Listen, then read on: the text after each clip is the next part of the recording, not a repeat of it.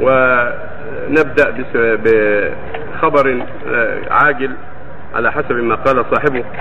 آه، توفي اليوم الشيخ حسن بن سعيد بن معيلي أظن اليوم بالمستشفى التخصصي.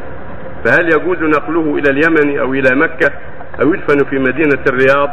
أفتونا أثابكم الله والتوقيع أولاده وجماعته. غفر الله غفر الله. معروف هذا؟ غفر الله حسن سعيد.